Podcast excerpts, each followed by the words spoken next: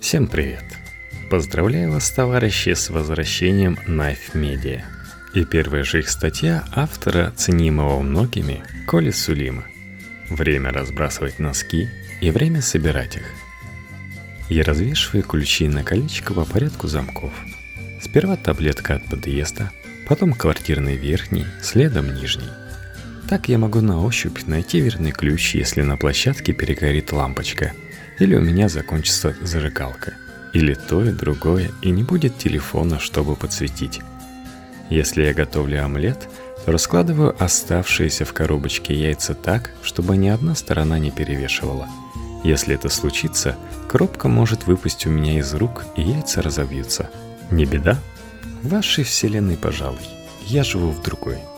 Я сортирую лестницу по четным и нечетным, те, по которым хожу постоянно, я вызубрил и шагаю через две ступеньки в четном случае или две плюс последние в нечетном. От этого зависит, повезет мне в этот день или нет. Незнакомые лестницы я стараюсь высчитывать, приближаясь к ним. Пару раз больно падал, когда ошибался с подсчетом и пробовал исправиться на ходу. Я раскладываю деньги по номиналу, от крупных к мелким – так я смогу быстро и без путаницы рассчитаться в магазине и не буду выглядеть глупо. Я могу назвать остаток на своих карточках до копейки. Вне дома я каждые несколько минут хлопаю по карманам, проверяя, на месте ли ключи, телефон и деньги. Я никогда этого не замечал, пока друзья не указали. Это случается само собой, как вдох и выдох.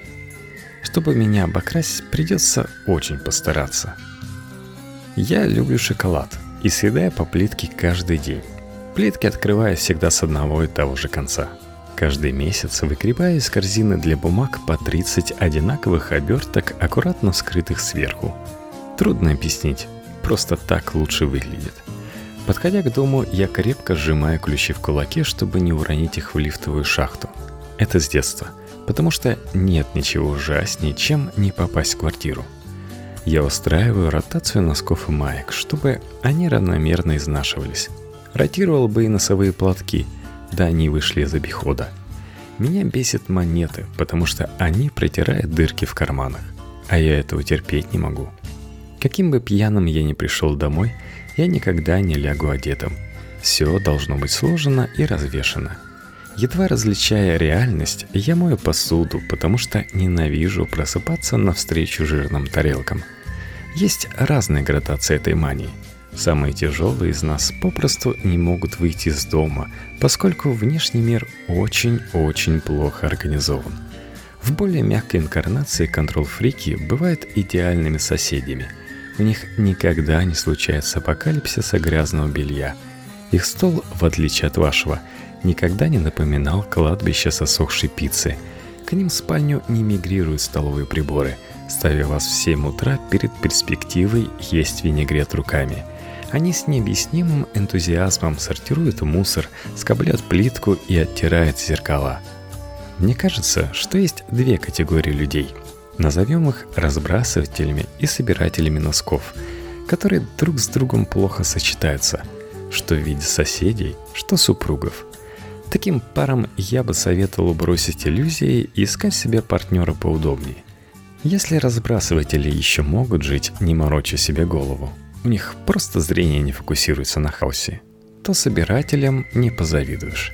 Эти контрол-фрики постоянно чувствуют себя так, словно им зубы точат надфилем. Жажда порядка у последних дополняется проблемами с выражением эмоций. Эта штука взрывоопасная.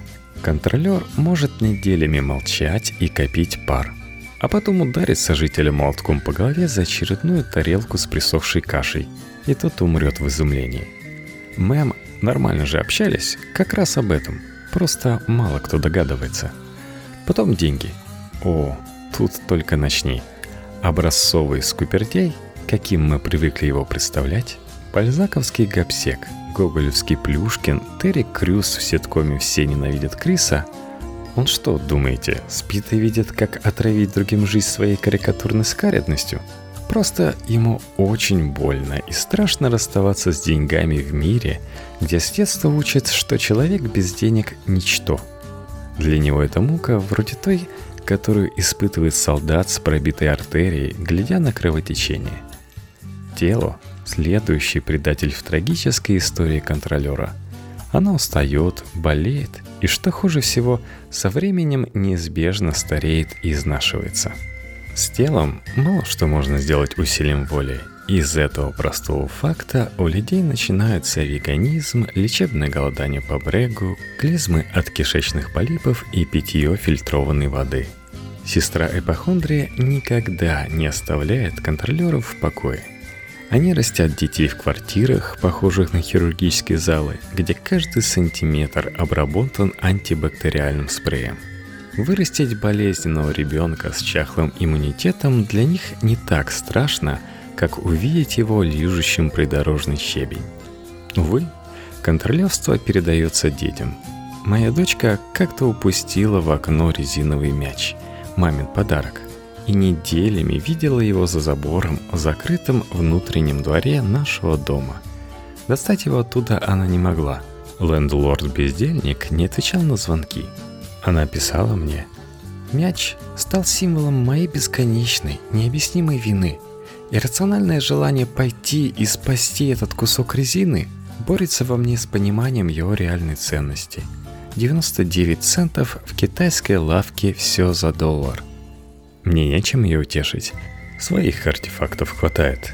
Это я 30 лет назад забыл варежки в школьной партии, оставил летнюю куртку на вешалке в общей раздевалке и потерял отцовский зонтик, который по сей день висит надо мной, как домоклов меч – Положим, я советский мальчик, выросший под девизом «Ты можешь надеть это сейчас, но вообще это твой подарок на Новый год».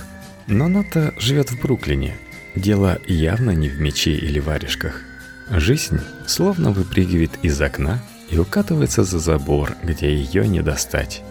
Я заштукатурил этот страх в три слоя, но он упорно лезет наружу, как будто пятна плесени в старом доме.